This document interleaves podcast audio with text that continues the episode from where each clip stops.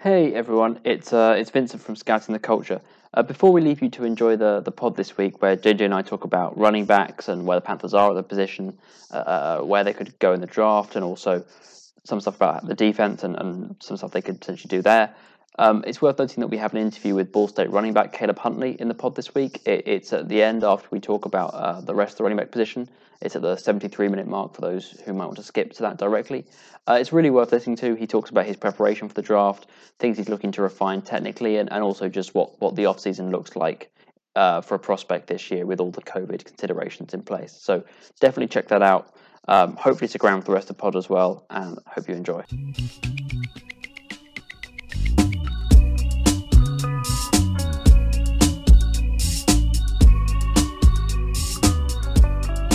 Hello, and welcome to Scouting the Culture, a weekly podcast series about the Carolina Panthers and their approach to the 2021 NFL Draft. We are a proud part of the Ride Network, and please don't forget to rate, review, and subscribe if you enjoy what we have to say. I'm your host, JJ Hardy, and you can find me at Panthers Culture on Twitter.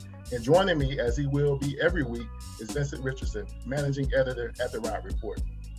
Hello, how are you? Hey man, how you doing, man?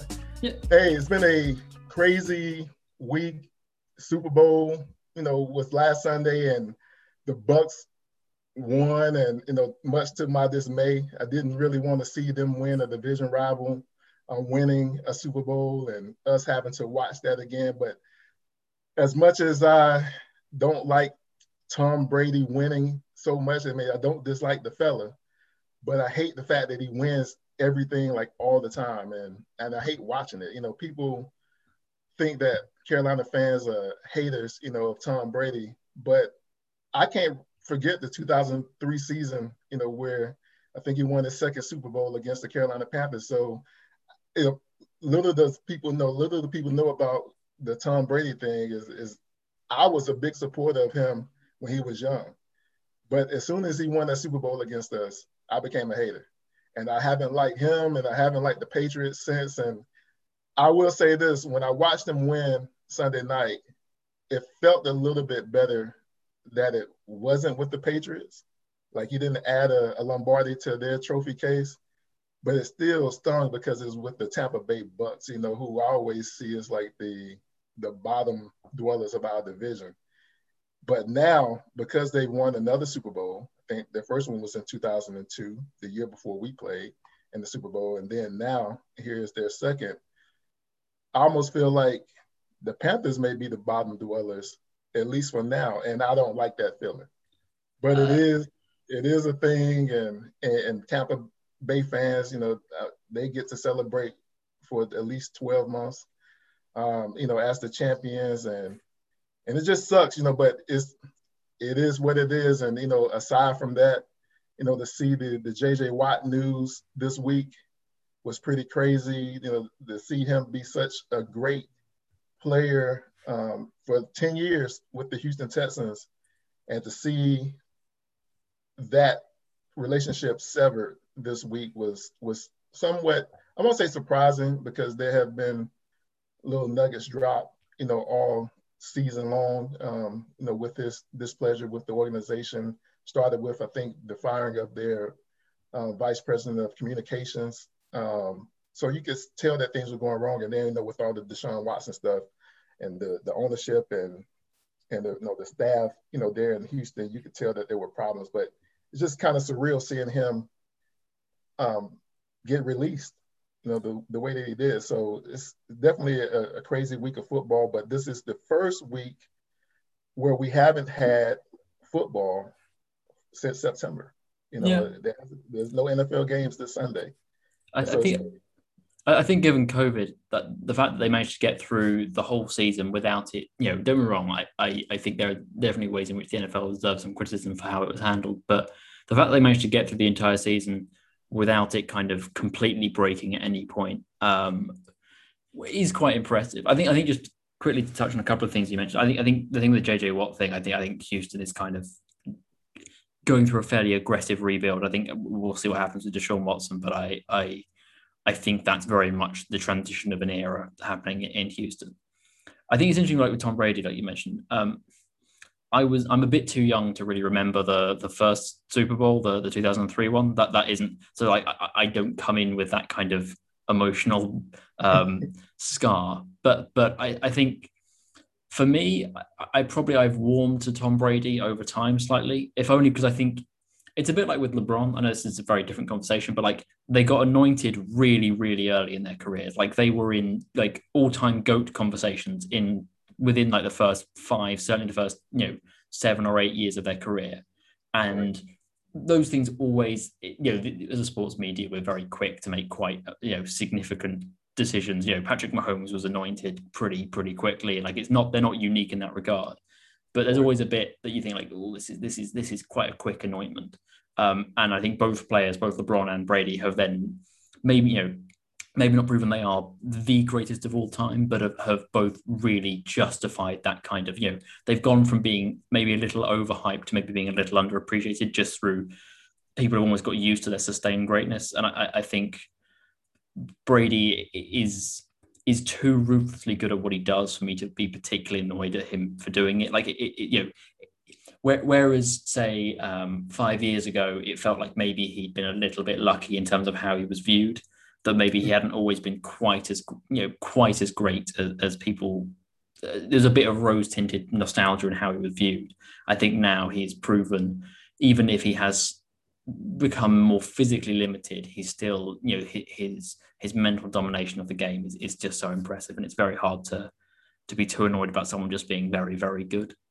I know, you know, and and honestly, you know what you said is true. You know the the the eagerness or the over eagerness to anoint them early you know, with Tom Brady and, as you said, LeBron James. You know, consistently, I'm annoyed by both fellas. You know, because I think, you know, growing up, being a little older than you, yeah, Michael Jordan was my guy. You know, in terms of you know being great. You know, that was the first picture of greatness I saw as an athlete, especially in the NBA, was Michael Jordan. And so I always feel like, you know, he's the greatest of all time. And so when I heard people say that LeBron James was the greatest, like after he won like his first championship, it annoyed me. Yeah, no, uh, I, I, can understand that completely. And, and in football, it's the same, you know, with I'm a big Joe Montana fan. Like that's when I think about the quarterback position, I think Joe Montana. Uh, my favorite number is 16 because of Joe Montana. Like that's my guy. That's my hero. You know, so a lot of people and you know, a lot of young Carolina fans, for them, you know, their hero is Cam Newton. Mm-hmm. And you know, he's a lot about heroes for different reasons. But you know, for the younger fan, you know, that's the guy that they saw when they were young. Well, yeah. when I was young, the Carolina Panthers didn't exist. You know, but Joe Montana did. Yeah. You know, and so he was my GOAT. He is my GOAT. And when I heard people say that Tom Brady was the GOAT like 10 years ago, mm-hmm. I was annoyed. And so I became annoyed with his winning and annoyed with all of his successes. But I have gotten to the place where I have to acknowledge that he is great and he is possibly the greatest football player winner of all time. But me personally, I'm gonna stick with Joe Montana. But you know, that's enough about that. I don't want to talk about Tom Brady winning anymore. Obviously, I told you I don't really like it, and I do appreciate him though. And um, so let's talk about what we came to talk about today: the draft, and you know, and and, and this is mock draft season. Yep. And it's it's funny because I saw Bill Voth, you know, of the Panthers, come out and you know say something, you know, kind of controversial about mock drafts and you know how meaningless they are you know, but for fans, fans love mock drafts. You know, it kind of helps us get from the off season to draft day. Yeah, you know, we can play around and we can see different scenarios. I know personally, I've made it a mission to not do very many mock drafts this year because I drive myself crazy. Yeah, but I also learn a lot about prospects when I do the mock drafts because typically I click on the prospects, I, I find out what their traits are, what their strengths are, where they're from. You know, some of that, you know, some of the the draft um, websites and stuff they have that information there and and so i'm able to dig through those mock draft sites but i don't get to the place where i'm posting my mock drafts all the time like i did a couple of years ago i'm trying to wean myself from doing that but i love seeing everybody else's mock drafts and and a few mock drafts well most of the mock drafts are going to have a quarterback yeah. for the carolina panthers this year so let's just say that you know almost i would say 90% of them have us selecting a quarterback. And then, you know, every once in a while you see a very smart one with somebody like Sewell uh, from Oregon, um, drafted, you know, early on, or um, Slayton, um, Slater, I'm sorry, um, you know, drafted as left tackles. You know, to, to yeah. me, those are smart. But but then you have guys like Patrick Surtain popping up as a name to watch. And I'm a big fan of Surtain's game. Uh, I'm a I'm a defensive guy. Let me just say that. Like I love defensive players. During the season, I was big on Micah Parsons. So just to be consistent, I, I, thought that he was a great prospect, and I wanted, you know, one of those game-changing linebackers like we saw Devin White, um, you know, do for the for the Tampa Bay Bucs all season and in the Super Bowl. I want our guy. I want a guy to replace Luke Kuechly, not to yeah. replace him, but to to fill to fill his position. And right now, I don't think we have a guy like that. So Micah Parsons was my guy. But as I saw the season progressing, because I couldn't see Michael Parsons play because he opted out, I did see some Patrick Surtain, and and I think we have to eventually address the the cornerback position um, to have a lockdown type of guy. But so you know, what do you think about the Panthers potentially drafting a cornerback at number eight or some other position at number eight? Um, yeah, I mean, I, I, I, certainly, I'm very open to the idea of you know, you you take uh, particularly early, not early rebuilds, but like when when you are rebuilding rather than sort of pushing for immediate contention, I think you do really have to focus on just taking the best player and building building a talented roster rather than necessarily like addressing specific needs. So I, I the idea of not taking a quarterback is absolutely something I would I would support if if the board falls that way. I, I think with Surtain, there's kind of a there's a couple of points to make, not necessarily specifically about him, but about taking corners early. Some of it. Um, I, I, think if you look at the sort of um, the historic data, and this is something I've written about in the past, and I'll, I'll try and remember to, to post about on Twitter.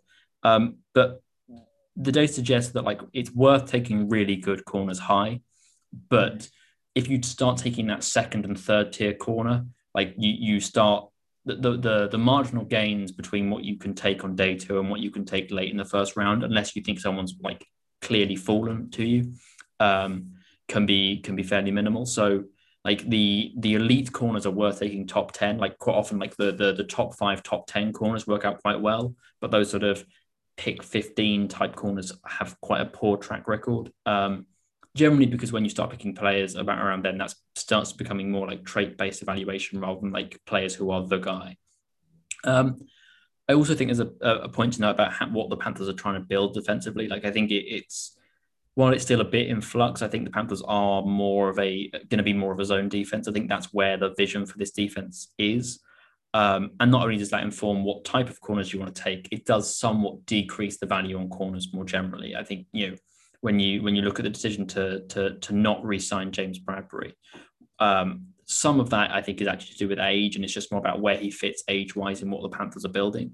Um, but but I think also part of it is that if you are looking to build like that kind of like zone based defense, you need corners with ball skills. And while James Bradbury is a very good corner, like I'm, I'm not, I, I you know, he he is a player that I think would benefit most teams. Where he has never excelled is creating plays on the ball in the back end. Like he he is fairly consistently done a good job in man coverage against bigger receivers, um, but has has always left plays on the field in zone coverage. Like his, you know, he he he is no he is known to drop a few interceptions here and there, shall we say? Um, and so I think if you're if you're going to take a corner high in the first, it either has to be because you're going to transition to more of a man coverage type defense, or they have to be someone who can be a really productive ball player on the back end. And I think with Surtain, you do have that. Like you, he is he has got very good ball skills. He's very good in the air. He he contests at the catch point really well. He can play man coverage against bigger corners. Like he's he's very long. He's got pretty good speed. Like he does, he absolutely fits what the Panthers seem to want in a corner. Whether whether he's the player they end up taking there and whether he's the player that you have top of your board, I think is a is a whole different matter. But like I I I think he is about as close to what the Panthers would ideally want in a corner as you can get. Like I think he is much more of that like Richard Sherman type corner in, in what is likely to be still quite a cover three type defense in Carolina compared to say a Darrelle Revis or a you know a, a Lattimore in in New Orleans. He he's he is he's he projects more to be that Richard Sherman type corner, which obviously also fits in with what Scott Fitterer has looked for in the past. That kind of you know you want long instinctive corners with ball skills, and, and, you know that was what the Panthers talked about wanting last year, and is kind of what they got. Um, you know, like Stan Tony, you know, Stan Thomas Oliver is a bit of a project, but he is also a tall, long corner with ball skills, um, and that's clearly where they're going. You know, Rasul yeah. Douglas, you know, through um, I guess the waiver wire, you know, they picked up him, you know, another six two guy, long corner that's why I'm intrigued by Surtain because I know that he, you know, he has those traits. And I think when they do want to play man, because they did attempt to play man some last year, you know, you have you have to have the guy who can flip the switch and say, okay, now I'm playing man coverage. Mm-hmm. When I think about the zone based defense, the best cornerback I've seen in the last decade has been Richard Sherman. Mm-hmm.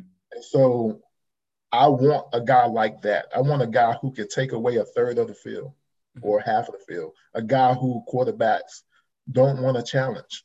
Mm-hmm. And the only guy I saw in college football that college quarterbacks didn't want to challenge was Surtain. Yeah. So I don't know, you know, we have the luxury to to draft corner at eight, considering, you know, one of the top quarterbacks or or left tackles could be there. But I would be happy personally if they did that because I believe in building strong defenses and and you know some people don't know this, but I think there was a real significant interest in drafting Henderson from Florida last yeah, year. Yeah, Um, and so it, it, it lets me know that Matt Rhule, if that was his thinking, um, is is is really big on having that type of guy, and, and I think Surtain is that type of guy this year. So if he's there, I think there will be some discussion about it. But I think the thing that would prevent them from going that route is if Scott Fitterer and Matt Rhule see somebody else who can potentially, you know, do the same thing in a zone defense um, that they can have on day two or you know a day three. I'm thinking more day two than day three, but there are a couple um, prospects out there at the corner position that we will talk about eventually when we get to yeah we're, we're discussing the corners.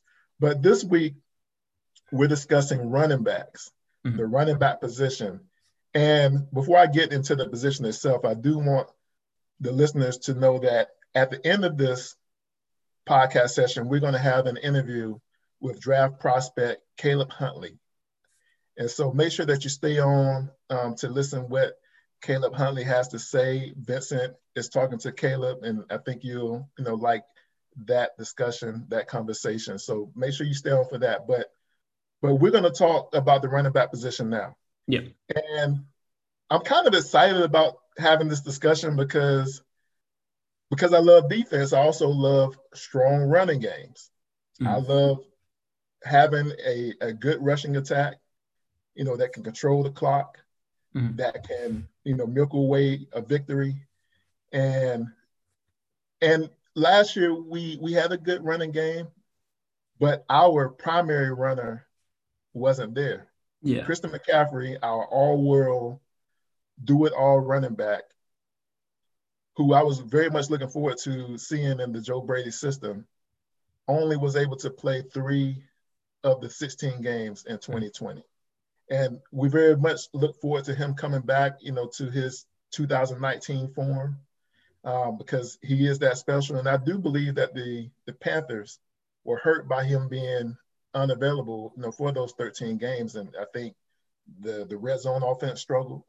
I think the quarterback position and Teddy, I think he struggled because of, you know, they couldn't capitalize in the red zone um, because the the primary guy was out and Mike Davis, you know, was a good was a, a good substitute, a good backup who stepped up and he had a, a thousand yard all purpose season, um, was great you know, out of the backfield, you know, considering that he stepped up into a tough position, um, was a tough runner.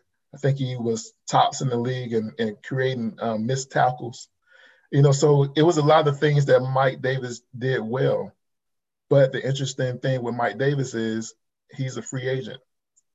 And yeah. and we have to talk about, you know, what the running back room looks like, you know, even with Christian McCaffrey coming back, you know, what the running back room looks like in Carolina now that Mike Davis is potentially going to be on another team next year. And then also, um, Alex Armah is potentially out of here too. He's a free agent as well. So Um, so we're going to focus on the running back position this week. Um, who are your top prospects in the in the NFL draft this year, Vincent, at the running back position? Yeah, I mean, I just just quickly to sort of like mention Mike Davis and Alex Armah and how how how those situations could play out a little bit. Um, I think with Mike Davis, it seems fairly clear that the Panthers would like him to come back in an ideal situation. I, I think that's going to be one of those things where it's more about whether what opportunities he gets elsewhere. Um, I, I, you know, you one, I don't think you can ever blame a player for taking more money given how short their careers are, particularly at running back. Um, but also, if, if he gets a chance to to not necessarily start, but to get a more significant uh, role somewhere else, I, I, you know, you can't you can't blame a player for taking that. So I, I I, think he, he he's someone who they'd like to bring back, but it's a bit hard to know whether that will play out that way. I think with Armah, um, I don't think he's been bad in his time in Carolina. Obviously, he was drafted as like a he played like defensive end and, and tight end at West Georgia, and it was kind of more of a project. And while he's become like a decent player, he's never really made a huge impact offensively. Like he's played quite well on special teams, but he he's he's never you know shown he can be a significant part of the game um, as either a receiver or a rusher. And as a blocker, he's still somewhat inconsistent. So there's there's there's you know he's definitely someone who they could look to improve um, upon. Um, so I, th- I, think there is potentially a, a need there. I, I, in terms of my top guys, sorry to answer the actual question, I, think for me, Etienne is is the top guy. I like. I think that's a fairly you know widespread belief around the NFL, or at least that that, that he is is certainly in that conversation. I mean, I think there are things he could be better at. I think some there are some questions about like whether his vision is in that very like upper tiers. Like he he didn't make isn't that he made bad decisions in terms of where to go with the ball, um, but he he's he didn't really show the ability to like to generate his own leverage by manipulating blocks, and that, that isn't that is an upper tier trait that not all running backs show. Um, but but there, there there are things he could he could it's not necessarily improve upon, but but show he can do that he hasn't so far. Um, but he's he's a really really impressive runner. He's just he's just a very smooth but also explosive athlete. Uh, he catches the ball really well out the backfield. He he isn't the route runner that guys like McCaffrey are, but he at least has flashes the potential to be like a contribution player as a receiver rather than just a check down guy. Um, and although he he isn't sort of like a line him up, knock him down type runner, he he breaks a lot of arm tackles. He's got really really good contact balance you know, he he he has big play potential with with with deep speed and with the explosion. Like he he is he is for me, he's a player who can make a significant impact on offense rather than just being a contributor. And I, you know, I I don't think he's I don't think I'd take him in the first round, but I think he is very much in a like an early day two type type running back prospect. Um, Let me ask you something about Etienne before we move on from him. Mm-hmm. I watch a lot of Clemson football, mm-hmm. and I'm, I'm, a big Travis Etienne fan. I believe that he should have left for the draft last year. Yeah. Do you believe that he benefited any from staying in college an extra year? It's it's really hard to know. I mean, I it's a bit.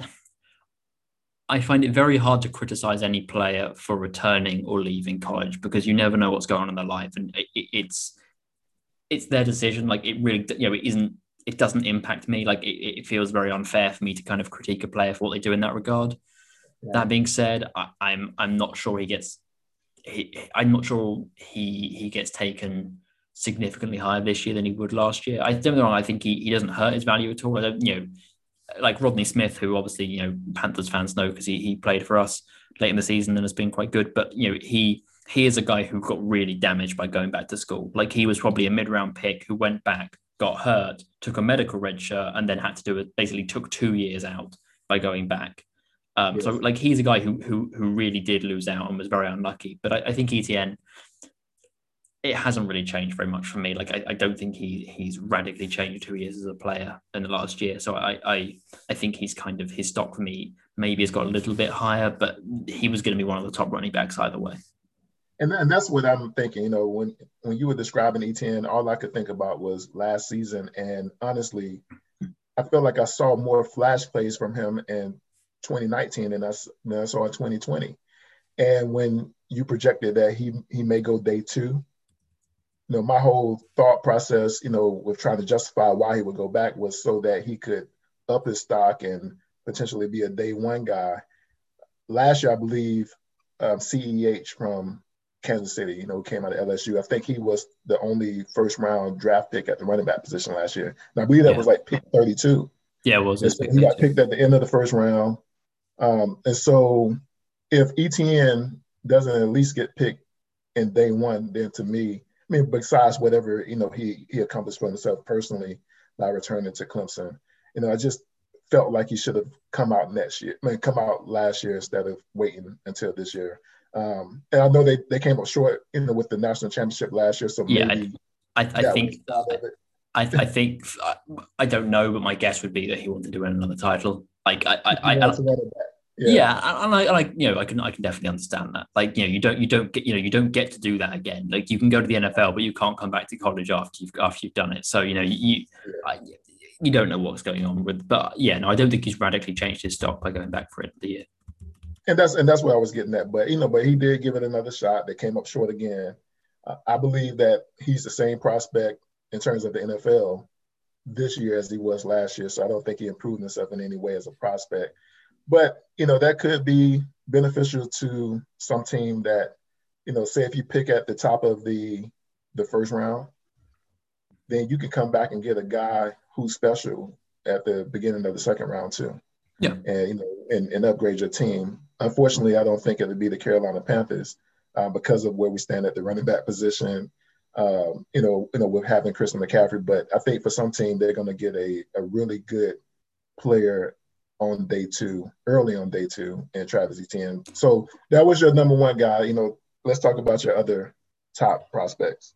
Yeah, so the, the the other like two guys who I think at least in the conversation to be to be the top guy, like for me they are a little bit behind, but at least I can see the conversation around them. Um, for me, is, is Javonte Williams from North Carolina and Najee Harris from Alabama. Mm-hmm. For me, I think Williams is slightly better. I think he's a slightly more explosive athlete, and I also think he he has a a greater potential as a route runner.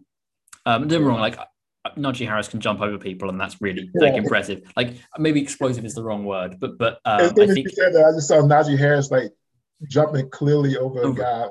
I'm a Notre Dame. I'm a true Notre Dame fan. Like I'm a domer, and that play happened against us in the playoffs. So I'm like, you said like Javonte Williams is you know a better athlete. I'm like, good. Maybe maybe, maybe maybe not like. I, I think some of the things athleticism shows up in different ways. I think Williams is has is is quicker. Not actually that he's he's long speed faster, but I think he he gets up to speed faster. He's yeah. don't wrong. He's he's slightly lighter as well, and that's possibly part of it. And he's not like like worlds apart, but I think the I, I think Najee Harris was sometimes a little slow to hit the line, not like awfully so. And it's also one of those things where it's hard to know where. Like he had the luxury of playing behind Alabama's O line, um, yes. and, and, that allows you to take that little bit half a second to find your gap because because because you don't have to rush to get past the first line of defenders. Whereas I think Williams at least showed a greater haste in working through his gaps and and and was a little bit faster to to hit the line and you know ultimately at the NFL level like that is really make that does make a huge difference like um I mean, like even if you talk like Leonard Fournette or someone like that, again, he was a guy who could just, you know, he played behind a very good O line, but also was a little bit hesitant to hit his gaps, didn't always really hit the line at speed. You know, ha- absolutely had that speed, but but was a little bit slow to hit the line at times, and I think that really showed up in the NFL because the gaps just aren't there as long. Like you you you can't afford. You know, you, you can be Le'Veon Bell and playing behind the line, but if you're if if that isn't your game, I, I think both Najee Harris and Javonte Williams they're they're not like Le'Veon Bell style running backs, and so the, that ability to, to, get to that line with that little bit more haze can make a difference. Um, but but really for me, it's what they can do as receivers. I, I, I didn't wrong. I think Najee Harris is, is a good receiver. I just think he he maybe doesn't have the ceiling as a route runner that Williams offers. Um, again, there's not a huge difference between them for me. Like if someone said Najee Harris is better than Javonte Williams, I you know I, am it's not off like a hill I'm willing to die on or anything. But I think I would be slightly more enthusiastic about Williams than I would about Harris. But I think they're they're both day three prospects. Sorry, no, sorry, both both day two prospects for me. Um, but I don't think they're guys who are going to. It's always hard to know, but I don't think they're guys who are going to be the centerpieces of offenses. Like I, I, I don't think you're the. I don't think they're Derrick Henry. I don't think they're Christian McCaffrey. or Saquon Barkley or Nick Chubb or, or the interesting thing about you know both Williams and Harris is that more so Harris than Williams.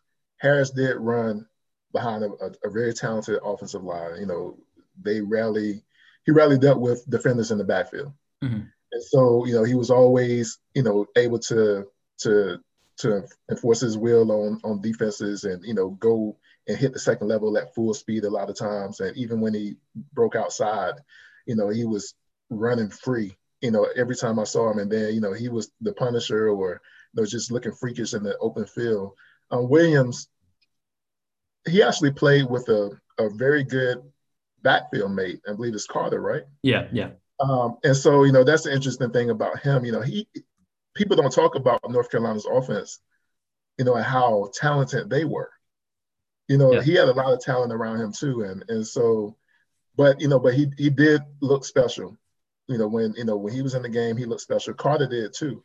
So you know, Williams and Carter um, who we you know who we didn't mention as a top prospect, you know, they both have day two potential, really. Yeah, I think for me, so Carter's my number five running back. Um, oh yes, yes, yes yeah, that's crazy. Yeah, two of the top five on one team. Yeah, I, I think like yeah, the other example I can think of was Alabama a couple of years ago, where you had um, Damien Harris and Josh Jacobs, who were right. the, for me at least were the two top running backs in that draft, and they were both playing for Alabama. Did uh, you had did you have Damien Harris that high? Yeah, I I, I had I had Harris slightly above Jacobs. J- D- Damien Harris's vision is just bonkers. Like even if you look like if you look at his statistical production in for the Patriots, like he's not he hasn't had that many touches because they rotate a lot. But but Damien Harris's yards per carry is just bonkers. No, for, I, I, saw them play a lot. You know, obviously, you know, a lot of Patriots game was on. It was on TV, and then you know Cam Newton was playing, so tuned in a lot to the Patriots games, and I was watching, you know, that guy run. I'm like, oh my god, like he's a monster. He averaged five yards a carry this year. Yeah, he was. But I couldn't figure out like, are you running this hard, you know, because of the, you know, the read option, you know, type style that they were running with Cam, and you know, and he just had wide open running lanes. But you know, but but when he got to the second level, I mean, he's a punisher. He, yeah, he, he's, he's it's one of the things where like he's he's got more quickness and speed than than you'd think looking at him. Like he he's and don't get me wrong, the read option stuff absolutely helps running backs. Like would he average five yards a carry running behind some terrible offensive line? Probably not. But yeah. he his I mean he he is like along with Nick Chubb, like those guys. When you talk about like like vision and the ability to read and manipulate blockers, like Chubb and Harris are just were both guys who who their ability to, to manipulate rushing lanes was just outstanding. And um, I, this is a complete tangent. And neither of them are going to be in the, the 2021 draft. But but yeah, no, Dam- Damien Harris was was a really really good running back prospect. Well, um, I have to put more respect on your on your drafting and, scouting abilities if you if you had him at the top of your yeah. Your he was my top running back that year. Because yeah. a lot of people didn't a lot of people didn't see him coming. And so no. the fact that he did was is pretty impressive. So I, I got to give you your props for that. But no, but, um, um, but talking about like Michael Carter quickly, like so Carter is actually not that dissimilar to say Harris stylistically. Um, I think where what lets Carter down is his lateral agility at times. That's why I don't have him higher. Like I, I, I think he's. You can see on tape that his eyes can see the rushing lane. His legs just can't always get him there. Like he he sees it. He sees it. Um, um, like sometimes he does. Never wrong. He's you know he's my number five running back. He's a good running back. But I think he he sometimes can't explode laterally. Well, not actually explode, but he can't laterally move to, to, to, to hit the gap he can see emerging. Um, whereas I think that's like he's a good running back who who has some limitations, and I think would, although although his vision is good enough to work in a more lateral rushing scheme, I'm not sure his lateral agility is quite good enough, and I think he would benefit massively from from a scheme that asks him to sort of to hit the, to hit the, the line with some speed um, and to kind of maybe bounce gaps rather than actually trying to look to work laterally into them. Um, I can see what you're saying. I mean, maybe he doesn't have like what I what I see a lot of these young running backs um, have nowadays, and you know, for the last couple of years is like they have like a superior jump cut. Yeah. And and I don't know if Carter, you know, has that or not. You know, it, I thought about that when you said that sometimes he can see, you know, the rushing lane, and but he doesn't always get there. You know, especially if it's you know like, you know, to the left or to the right, and and you have to make that, that really strong cut. Like I see Jacobs do that a lot. Um, I see yeah. the really good backs do that a lot. Jones out of um, Green Bay. Yeah. He has that. Christian McCaffrey, a guy that's on our team, uh, has a good jump cut. Um, yeah. He doesn't he doesn't showcase it a lot, but I've seen him do it. So you know, so when you look at, I mean, thinking about these prospects and and and, and their strengths, how do you see our running our running game? I mean, what, what kind of what kind of system is that? I mean, for the for the listeners and for myself, I, I mean, trying to get a feel for like what is our true running scheme? I know we came from more of a power scheme, but in the Joe Brady offense, what is the run scheme? What is the blocking scheme for the for the run game? I mean, it, it's it's a little bit hard to tell, if only because I think the rushing game plan is a little bit of a, a, a mismatch of, of different sort of philosophies. Like I think Pat Meyer, the offensive line coach, has some input. I think um, the running backs coach, whose name I'm blanking on, um, I think he he who like who was the OC at Baylor with Matt Rhule. Um, oh, yeah, yeah so i am blanking on his name, but, but I think he has a, a, reasonable input as well, and I think Joe Brady has some stuff from LSU.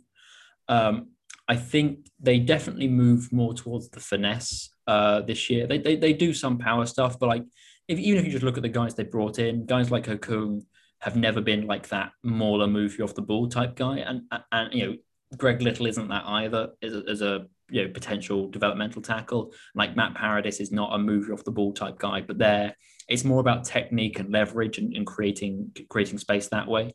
Um, I, I, think like if you look at the Baylor offense, that's more where some of like the read option type stuff comes in. And we don't know what's happening at quarterback, but if you have a more mobile quarterback, I'd expect maybe some of that to be incorporated in more.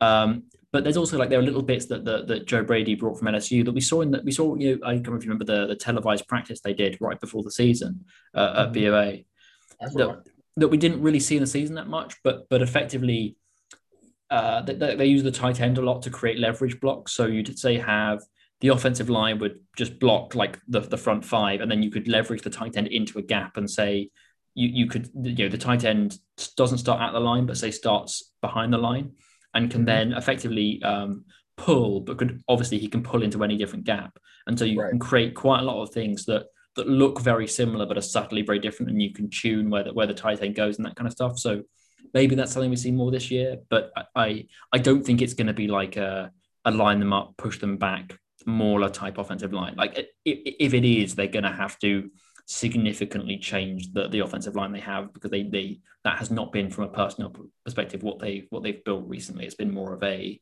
more of a gap based um more more about uh, uh yeah more, more of a gap based and, and, and leverage based blocking scheme than just like straight power you know, and it's it's interesting to me because I watch a lot of football, you know, all season long, and like the top rushing teams all seem to have like a common core, you know, to to their to their run game, and it's going more towards this what I call, you know, the old um, Shanahan system, Mike Shanahan.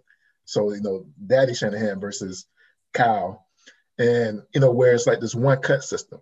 Mm-hmm you see that used, you know, obviously it's still being used in San Francisco uh, with Kyle, is is used by McVay, I believe, you know, mm-hmm. and, the Rams.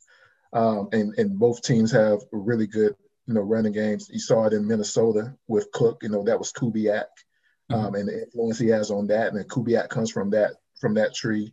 Um, you also saw it in Cleveland this year. It yeah. changed the way that they ran the, the, football, but they also have a really good offensive line. Yeah, I think I think that's the thing is if if, if you're going to run that kind of stuff, you've got to have technically good blockers. They don't necessarily need to be guys who who who can move people off the ball as such, but you you need really technically sound offensive linesmen. You you can't just run that with any with any offensive line and expect it to go well.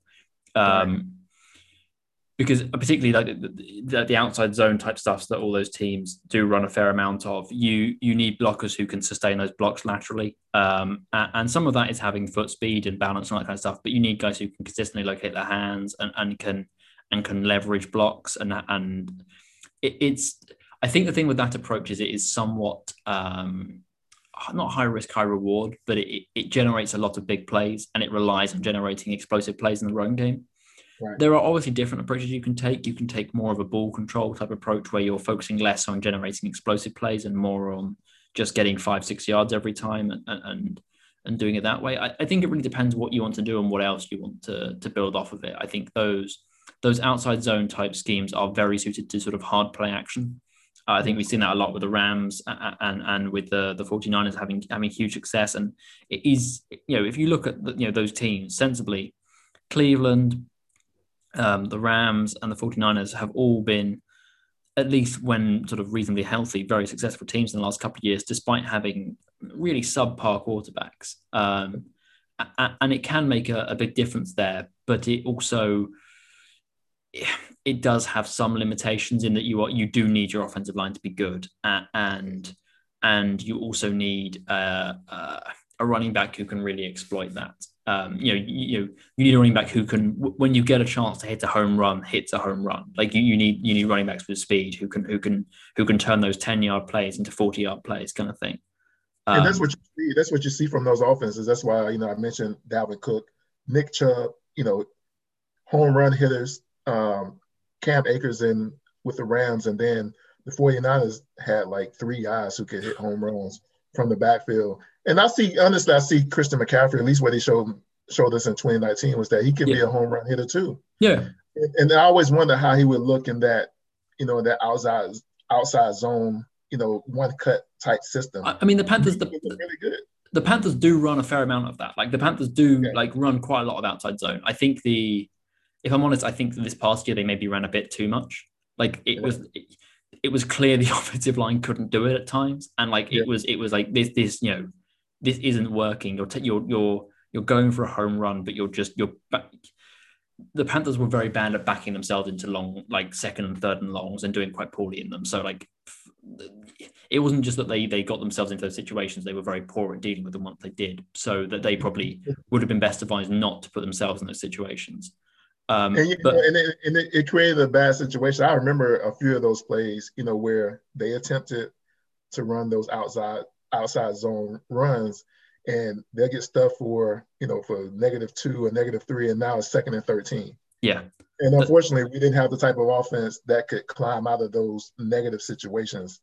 The, the other thing is, is I mean, like I wrote a piece on this sort of I think after the Vikings game, and like the Panthers won. Although they do quite well on first down overall, their percentage of plays that don't gain any yardage or gain less than two yards um, was was very high. Like their they they had quite a lot of of, of of plays that sort of got automatic first downs, but they were quite bad at getting themselves in second and long.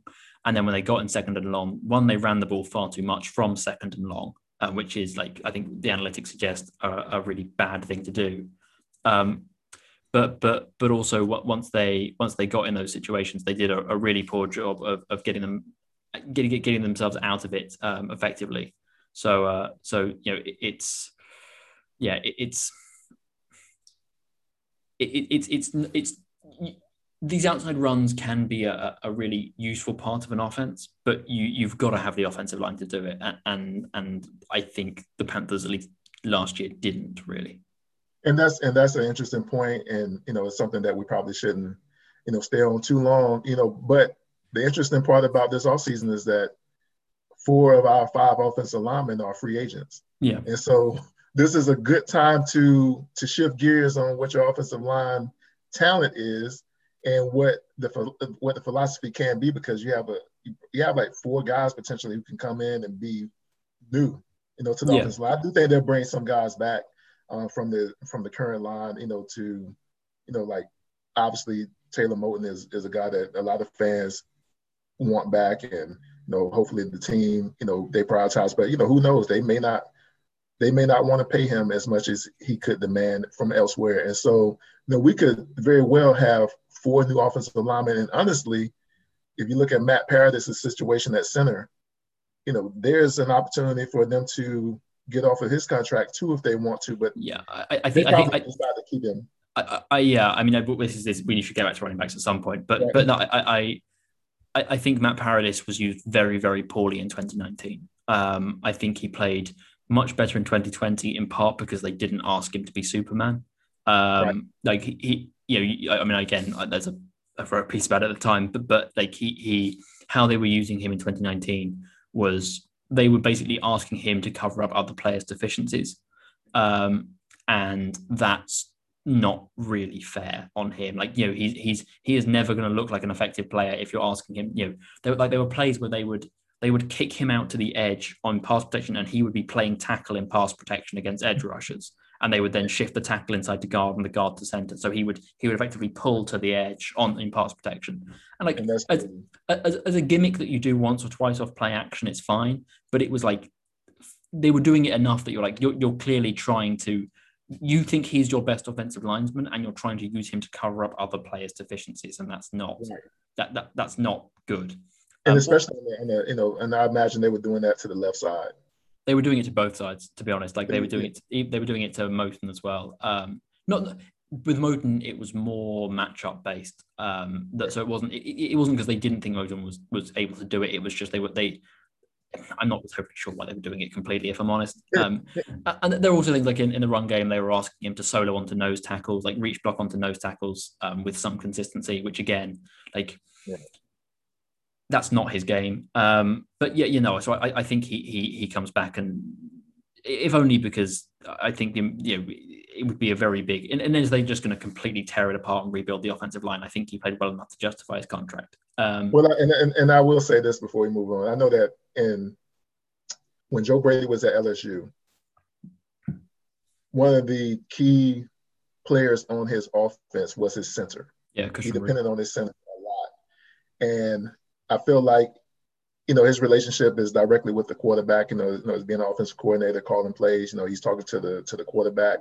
But I, I do remember him mentioning, you know, that the communication between he and Joe Burrow also was relied upon what the center saw yeah. and what the center could do.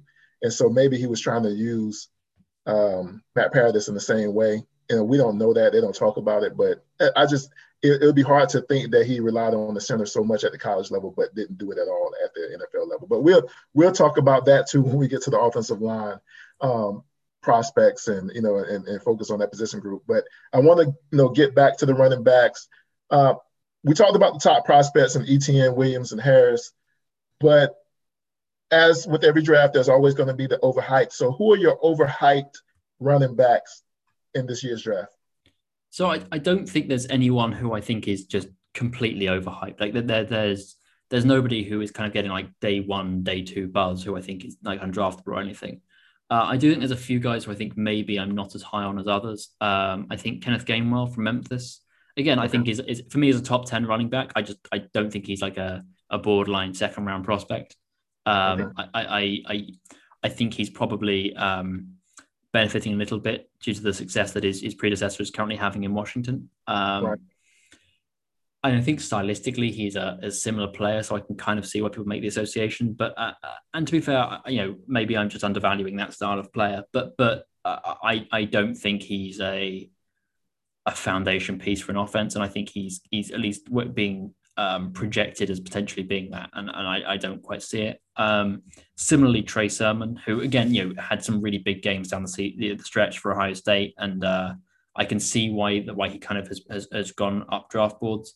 But uh, again, I, am not sure he does enough to really add the value that um, I think he, he's currently being projected as. Like I think he's they're, they're both you know I, they're both I've got them at the same level, and they're, they're both like decent running backs who should definitely be drafted, probably quite high on day three. But uh, as I don't I don't see the the, the day two hype for them uh, particularly. And, and, finally, Patterson, the uh, the Buffalo running back, um, who again is kind of getting some some like day two, maybe day three um, love, and and for me isn't you know again isn't isn't bad, but um, but I, I think people are projecting him quite a lot. Um, I, I think he he he's more of like that scat back type guy um, and I, I, I think to do that you have to be like a legitimately good receiving guy and i'm not i think i have some some concerns about his ability to catch the ball i think there are a little bit too many At least from what I've seen, there are too many drops for me to be super confident in him being like a, a plus receiver. And his route running, whilst not bad, I, I I don't think he really separates himself in the receiving game enough to make up for the fact that he's probably. Uh, I don't think he's going to be a, a, foundational piece in a running game. So again, like not not an awful player, but not someone who I think should be should be getting to like day two consideration. Okay, you know, so from that group of players who could be a little overhyped, I wouldn't be upset if if Gainwell slipped to to day three, and you know we are sitting there in the fourth round or the fifth round, and we decide to take a look at him, only because of what he could potentially give you in the passing game. Yeah, um, I, as a receiver. I, I, think the only thing with that is the Panthers are not short of running backs who can who can run routes. I mean, like you know, I think that's the thing. It's like the, the Panthers weirdly are in this position where they've got like they've got three running backs who are good receivers. I mean, like you know, McCaffrey is obviously like possibly the best receiving running back in the history of the NFL. Um, but but but Bonnafon is a legitimately good route runner as well. Like you know, he's a converted receiver. Um, you know, he he he he's a, a you know, different stylistically, but like he is a he is a good he is a, a, a good receiver for a running back, even at the NFL level. And Rodney Smith can kind of hold his own in that regard as well. Yeah. Um, so uh, I I don't think the Panthers have that need. I, I can I can see him having that value for a team that needs that. I, I just I don't think that's the Panthers. Like he's he's he's a player who who is is much more valuable for other teams than he is for the Panthers. Well, let me ask you a question then. You know, since you said it that way, and that's right. You know, I have to remind myself that Reggie Bonnafon is. You know, we still have him under contract. You know, for 2021. Rodney Smith as well. Um, and and you know, just shout out to Rodney Smith. I felt like he played really well. Yeah. When he got an opportunity in, in 2020, he really surprised me. I had you know I heard a lot of hype about him um, coming from Minnesota and you know the fact that we was able to get him as an undrafted free agent. I think we lost him at some point and brought him back.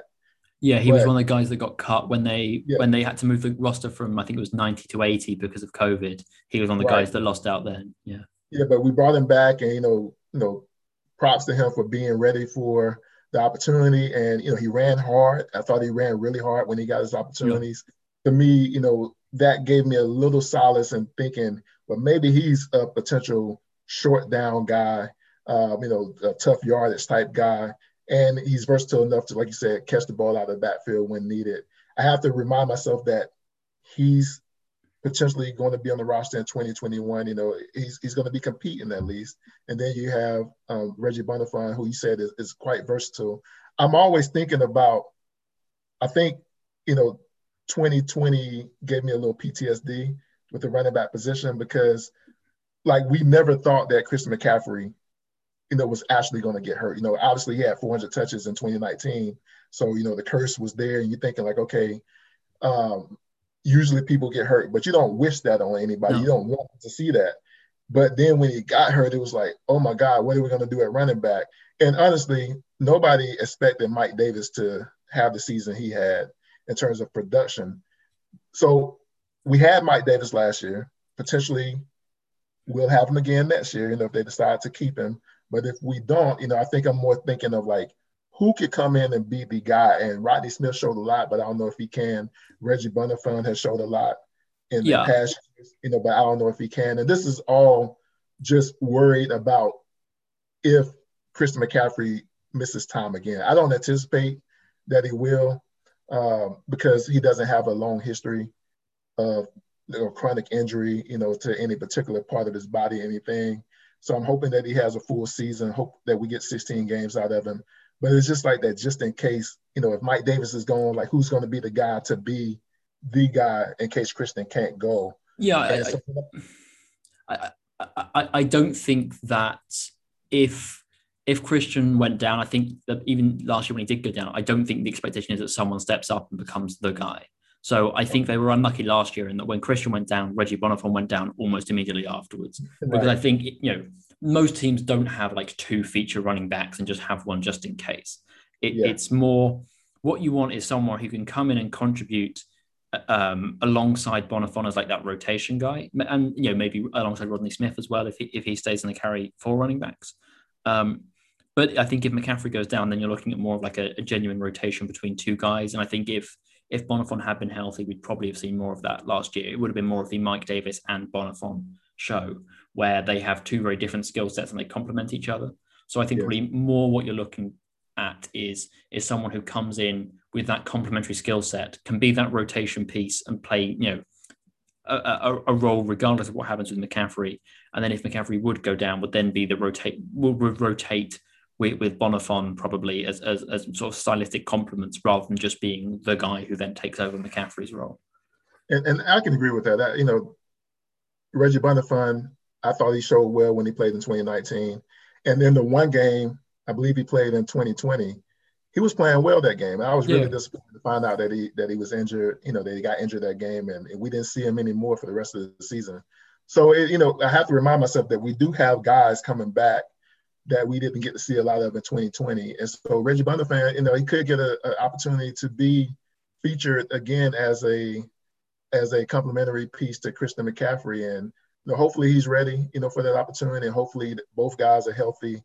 But since you brought him back up, you know, as being back in the fold and, you know, Rodney Smith being there, then we know the Carolina Panthers, in all likelihood, won't draft a, a running back on day one or day two. So we're looking more at day three. Yeah. So let's talk about the guys that you have being available as a potential fit on day three in the in the fourth, fifth, sixth, or seventh round.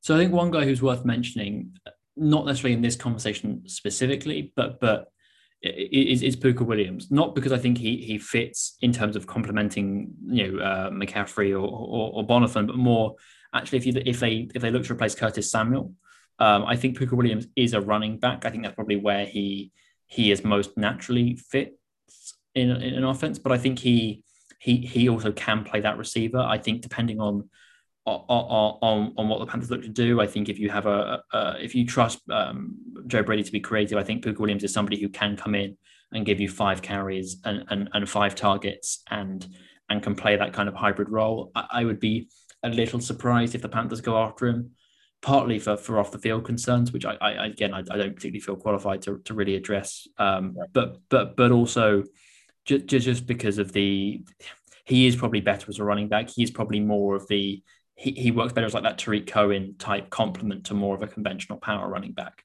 But it would be someone who would potentially would be interesting to see as a as a hybrid receiver running back. So I, I think him aside, I think there are sort of two guys who really uh, who really sort of I think maybe fit what the Panthers are doing, and sort of another guy who would at least be be interesting to mention.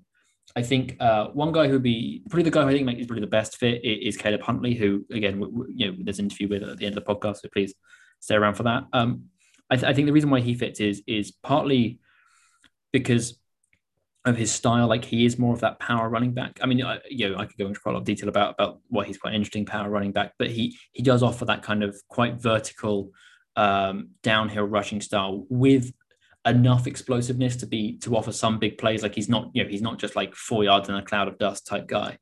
Um, he also potentially has the ability to to to play some fullback as well. And I think particularly with like Armah um, hitting free agency, as we mentioned earlier, like he is a guy who he's probably the only guy, probably the, the, best guy to come in and fill that sort of dual role of a guy who can who can come in and play some running back in short yardage situations or rotate in as more of a, a stylistic complement to McCaffrey and Bonnafon, whilst also being able to line up and be a lead blocker for them on, on a few snaps as well. Um, I think for him, the biggest question mark is his receiving game. Uh, he really wasn't tested very much in that way at Ball State for, for a variety of reasons that are, are mostly aren't to do with, with, with his actual ability. Um, so so he's a guy who who who really needs to prove to NFL teams that that's something he can do um, in the in the pre-draft process. And I think he, he talking to him that's something that he he is working on doing. Um, but but you know he, he's a very interesting runner. He he's got really good contact balance. He reads the game well, and he does a very good job of like avoiding head-on tackles. And he he he doesn't necessarily like straight on break a lot of tackles, but he he bounces off a lot of tackles. He consistently adds yards to to what's blocked for him. He you know he invariably where he makes contact with a defender is not where he ends up. He always adds that yard or two through contact. Um, and I think that's that's that would be a good compliment to someone like McCaffrey, who is more elusive and more more more of that explosive big play guy. Um, I, I, think the other guy who is maybe uh, a bit different is, is Jaquan Hardy um, from from Tiffin. Um, his tape is really encouraging. There are lots of really nice things. He's very elusive. He's got good lateral agility. He's got really good contact balance. Um, he's a really shifty guy behind behind the line of scrimmage and has enough power to be some. You know, he isn't just a a scat back type guy. He he has some some power to really you know to, to gain yards through contact. The the caveat with him is that coming from that smaller school, it's really hard to know how how well those things will translate. The the right. bouncing off tacklers against like a small school school defense is is really not the same thing as doing at the NFL level, and it's, it's way different. yeah, I think he's he's probably more of a UDFA option, not because I think he's bad, because I think actually there's there's enough to his game to be really excited about to think that he could actually be legitimately very good. It's just Right. that the, the uncertainty is so high for him that, that that he has so many questions to answer that he really can't answer until he gets out in training camp and tries to, to do it against NFL guys. Um, He's a guy who would have benefited from going to to sort of you know significant bowl games this offseason. Um, you know, he would have you know the the, the Shrine Game or, or the Senior Bowl obviously happened. He wasn't invited, but but he would have been a guy who I think would have would have been interesting to see there, if only because it, you know, the big question with him is just level of competition. Um, and with running backs, that skill set is skill set is so hard to to to to transition. You know, it's so hard to know how a guy will be able to transition a, a skill set for, from such a big jump. Um, the final player I think it is, is worth mentioning on day three for the Panthers and maybe as UFA is, is, Gerrid Doaks from Cincinnati. He's a a really interesting player that he's he's not super powerful. He's a very big running back. He's like 230 pounds, and he's got a really good like quickness. He, he hits the the line with real speed, um, Mhm. but his lateral agility isn't amazing, and and he's very much like a, a, a benefits from being like a one gap type guy who just hits a gap and explodes through it.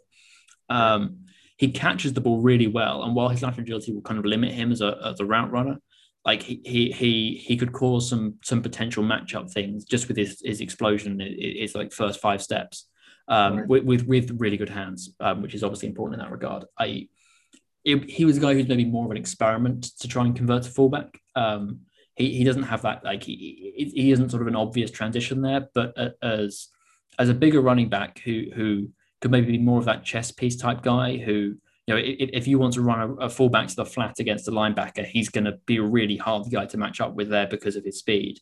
Um, Right. Even if he's probably not going to be the guy who who is is consistently thumping um, through tackles as, as a as a ball carrier. So he he's he's more of a long like significant project. Um, I think Huntley is probably the the best option, um, particularly on day three. But yeah, there, there, are- there are some there are at least some interesting options, and one I don't think is going to be the Panthers' priority going into the draft. Like it's it's something that as you get towards sort of the sixth and seventh round, teams start to consider as, as they did with Armah four years ago. Yeah, Yeah, and, and and so there was another guy that I was thinking of as you were mentioning Doaks and Huntley, uh, Rhamondre Stevenson from Oklahoma. Mhm. What do you think about him in that type of versatile role? Is he more of a raw runner and it can't be a fullback? But I know he's a big body running back, and and and I know he kind of gives you like Eddie Lacy vibes. Do you think he's somebody that will get some interest? Yeah. three or day two? Yeah, possibly. I, I, I don't think he's a bad player. I think for he's he's more probably compares better to Doaks in that he he is not super great working laterally. Like he he can he's much better when he's just asked to hit a gap and and, and go through it. Like he the the plays when he was asked to like read and react behind the line of scrimmage is not that's not his game at all. Um, uh, uh, uh, yeah, I, I, I think he's a guy who again could could could definitely he's got the size to do it. He teams will will um will certainly have some interest in, in using him that way. I think the other thing is that when he was asked to block, he was not super good technically. Like he he you know I, I think Huntley has some things to work on technically as a blocker, and I think you know talk again talking to him, he, he clearly is, is aware of the things he needs to work on in terms of sort of you know how he uses his hands at times, but. I think he's a notably better blocker than than, than, than Stevenson. Um, and I think the yeah, I think there's that Stevenson would be more of just like a, a, a real project to convert Okay. to fullback than than a guy who you can sort of you know w- with Huntley you can see quite a lot of the traits you want. You you know he is an effective pass protector, but he's a well for a, for a, for a college prospect he's a good pass protecting running back. Um, a- and, and that sort of gives you a bit more optimism about his his potential as a blocker. Whereas Stevenson, I, I don't think he's a particularly good pass protector right now. Um, Right. And so you're more just going on. This guy is quite a good downhill running back. So let's see if we can make him become a fullback, rather than actually necessarily seeing the, the rounded skills that you want to see to do that. Well, you know, I- I'm I'm a big guy with, like I said, I love a power running game. I love power backs, and because Christian McCaffrey is so good and you know, with every other thing in the in the running game, I think he he can, he can run with power as well. But Mhm. he's a great receiver, probably like you said, one of the greatest wide, re- you know, greatest receivers as a running back in the NFL. Yeah. and he's he's very quick. He's he's always been great in space, but I, I think Chris McCaffrey is best used when you have a complementary running back who can get more vertical um, because he's more of a lateral, horizontal type runner.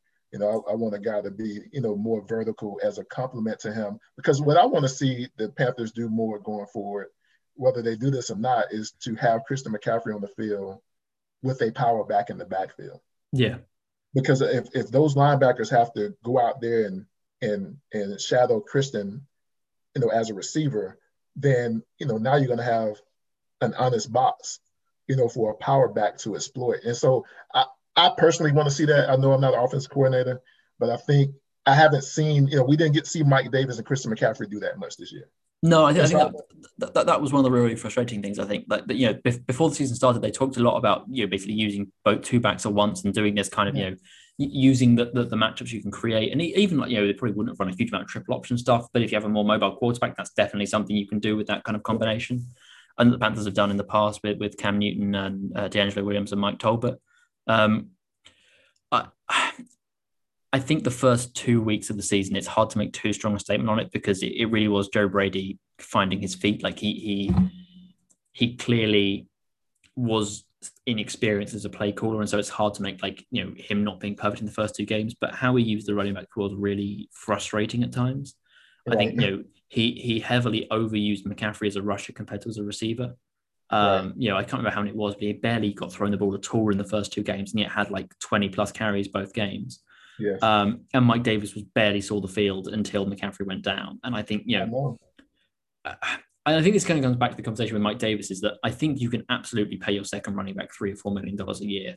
Like the Saints have done it really effectively and other teams have done it really effectively, but you they've got to be a part of your offense. It can't just be this is the backup who gets, you know, three touches a game. Like, you know, if you're going to do that, and if you're going to invest in the running back position in a meaningful way beyond just having McCaffrey, it, it it has to be with a clear plan of how they complement each other and how their skill sets are used in combination, not just like, ah, so it will give Bob a go now because it's Christian's had a go for a little while. You know, it's, it, it, it's interesting you say that because when you said it earlier, it made me think of Mike Davis actually tweeted in the past week or so a reference to how the Saints use their two running backs. Yeah. You know, with with Kamara, and I don't know why I can't think of it's, it's been Melvin Ingram and it's been uh, Murray as well. It, it's yeah, they, they they've used multiple different guys in combination with Kamara. Yeah, so so they have a power guy and then they have a Kamara who's like a versatile um, Swiss Army knife type running back. Well, obviously that's Christian McCaffrey in, in our offense. He's the Kamara. Yeah. So if they can get a power guy to complement the Kamara type in the same you know type of offense, I could see the value in bringing Mike Davis back to be that guy. Um, because I think the Saints paid their second guy, you know, at least three million dollars or four million dollars or something like that. But they, they did, but they also they also let Ingram walk to, to Baltimore at some point as well. So that there's a there's a clear like that you're willing to invest in it, but you're only willing to invest so much in it. I think that's really where it is with Davis. Is is it is he going to get you know Melvin Ingram money or is he going to get uh, Murray money? And and, and yeah. I, I think that's potentially some of it. It's also I'm really hesitant to to start trying to project onto the Saints because I think I think Joe Brady clear they clearly ran a very Saints-like offense last year, which is clearly which is also importantly very differently different from what they ran at LSU with Joe Brady. And I think it will be interesting to see how much of it they try to run back and how much of the LSU stuff they try and work in, because I think LSU did not do that kind of thing. LSU um, you know, we heard a lot about you know five man protections and and and you know spreading defenses with with four receivers and that kind of stuff. And then we saw a lot of like three to ten formations and two to ten formations. So I think it. I don't know how much.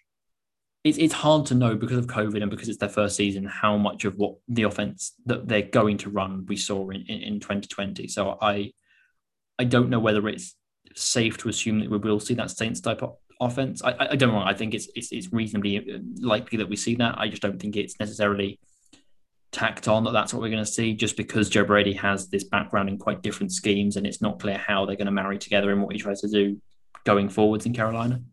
Well, I, I do think you know there's some merit to what you just said. I think we saw a lot of the Saints stuff because of the lack of an off season. Mm-hmm. And so when you think about us not having a true off season, brand new coaching staff, brand new quarterback, new receivers, new pieces.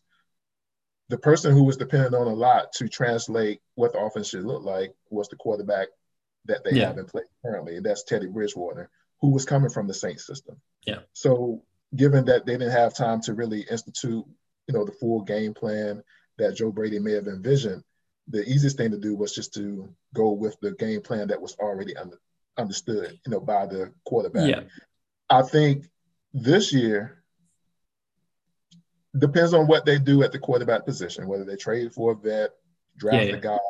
I think if there's a new quarterback, and you know, a lot of the news suggests that there could be, but they also couldn't be.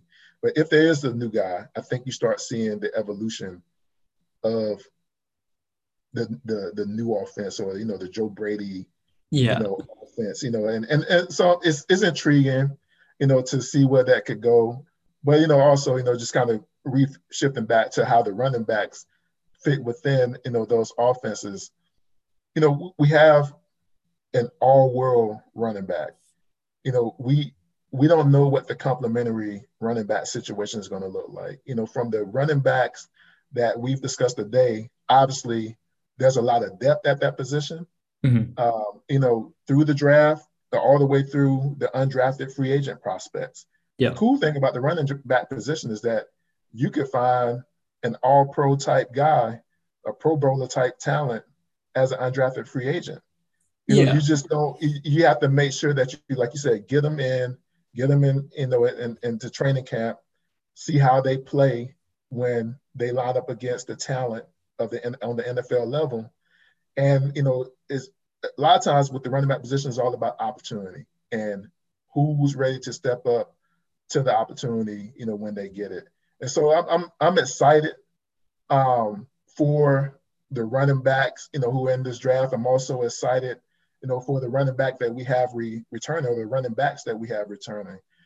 And I think, you know, with having Christian McCaffrey back, regardless of what the the game plan becomes in 2021, if he's healthy, at least we'll know what the offense looks like with Christian McCaffrey in it. Yeah. Um, and then hopefully they don't use him, you know, to the point where he has to have 400 touches in order to yeah. to be all pro again. Um, I want to see him use, like you said, more innovatively, uh, more naturally to what his skill set actually is. You know, use him more in the passing game. Maybe give him 15 touches a game as a as a rusher. Yeah. And, if, and you know, and then you know, let somebody else come in and get another ten um, yeah. as a running back. You know, and, and that's the that's always the balance I want to see from Christian McCaffrey. But you know, maybe we get one of these guys that we talked about, or somebody that we didn't that we didn't mention. You know, in, in the names that we mentioned today.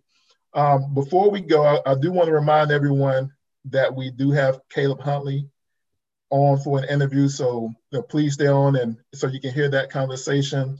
But before we go, I want to remind you that Scouting the Culture can be found on Spotify and on Apple uh, iTunes podcast, um, where you can go and subscribe. Remember to rate and review us.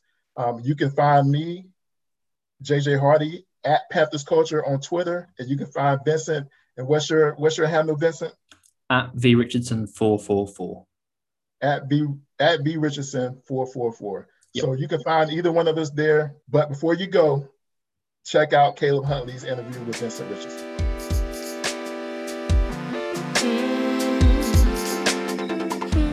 Hey Caleb, thanks for joining us on Scouting the Culture. How is the like preparation for the draft going? What have you sort of been up to in the last few weeks and sort of building up to the draft slowly?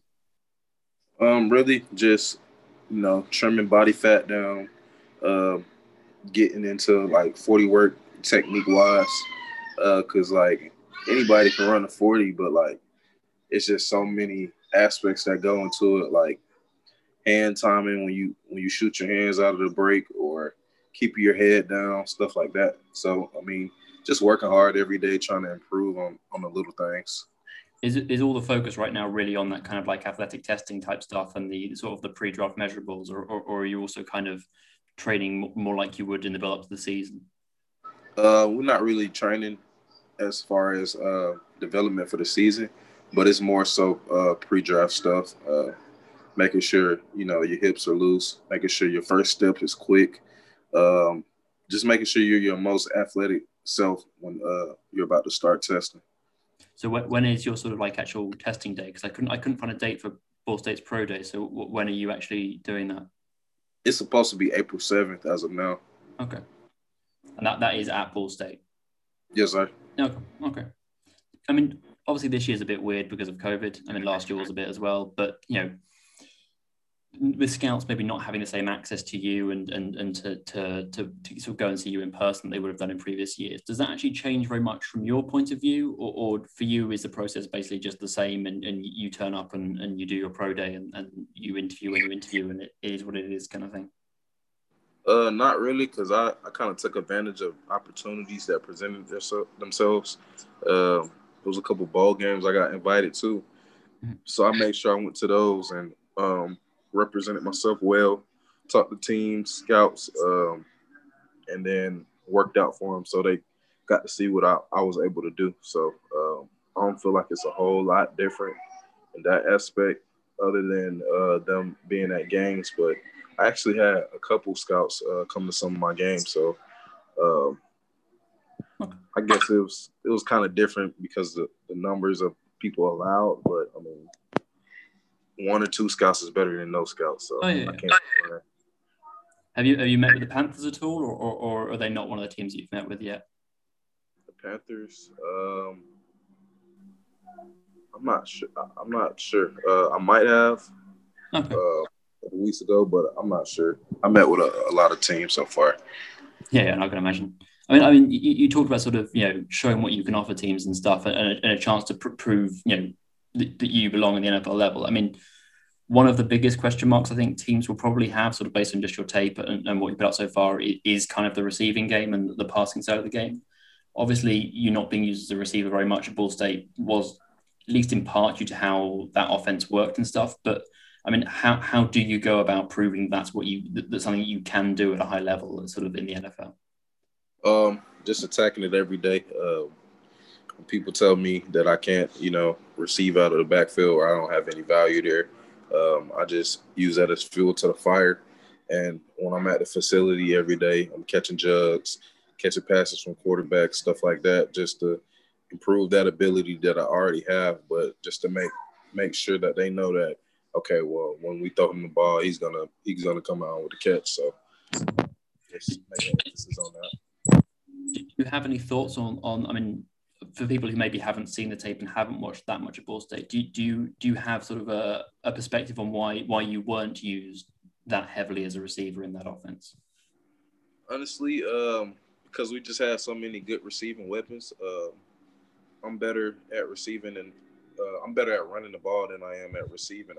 Uh, obviously, so maybe that was a reason for that. But um, there's there's no reason why I couldn't have got passes out the backfield. It's just um, I was taking so many carries, they would just rather pass the ball to somebody else when it came time to pass the ball. So I mean, it wasn't by design, but uh, it happened that way. I mean, you from what I've seen, you were used in sort of pass protection, not a lot. I mean, you often weren't on. Yeah, when when you were on the field, it was because it was a rushing play kind of thing. Um, but you were used in pass protection a fair amount. I mean, that's often something that that gets pointed to as, as something that, that like college running backs can can struggle to translate. Is that something that you're kind of you're actually working on your pass protection at the moment, or is that just something where you're trying to you're trying to take the tape that you have done in that regard and and and, and convince teams that that's a, a building block for where you can be going forwards? Definitely working on that. Um, I felt like I could have had tighter hands at, at uh, sometimes during the season. So like anything that I feel like I need to work on, I'm working on it right now. Because uh, as you know, like as a player, you can never be good enough. So uh, I make sure I harp on those little things so I can make myself a better player. So how, so how do you actually go about working on that? Is that just just basically just t- doing sort of sets against you know air, or, or, or are there particular sort of uh, things you're doing to work on that? Uh, well, we got bags at the facilities, and I'm just working on striking them with tight hands, uh, keeping my my uh, fingers up when I'm striking it, uh, and getting to the top of my bench press. Okay, I mean, I think sort of piggybacking off that a little bit. Um, so one of the things that uh, I, I, you know, from what I've read and what I've seen, that you could potentially be used at is maybe playing some fullback as well as running back. I don't know if you remember how Mike Tolbert was used in Carolina a few years ago, where you know he'd get some carries and then he'd also go and do some blocking. Is that is that something that teams have mentioned to you, or something that you've thought about, and kind of how do you see your game translating as potentially sort of that, that player who can play both running back and, and maybe some fullback at the NFL level? Honestly, um, I've had some teams uh, talk to me about that. But to me, it really doesn't matter what they ask me to do.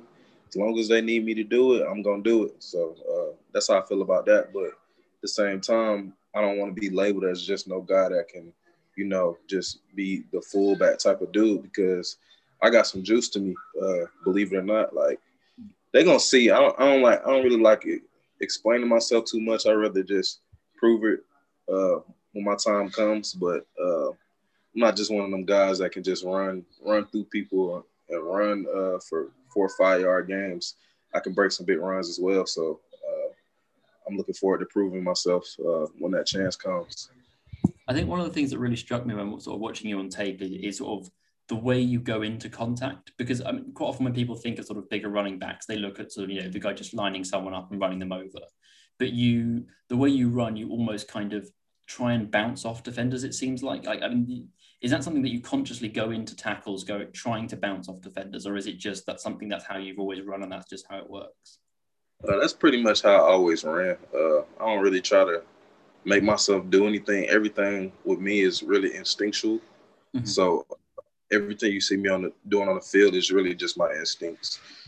Yeah, no, it's interesting because quite often, like you, you seem to have the tendency to almost like half leave your feet going into contact, and it, it sort of it's, it's almost like you're bouncing off. You're, you're, you're, rather than trying to break the tackle, you're just sort of bouncing off it and then trusting your contact balance to regain your feet.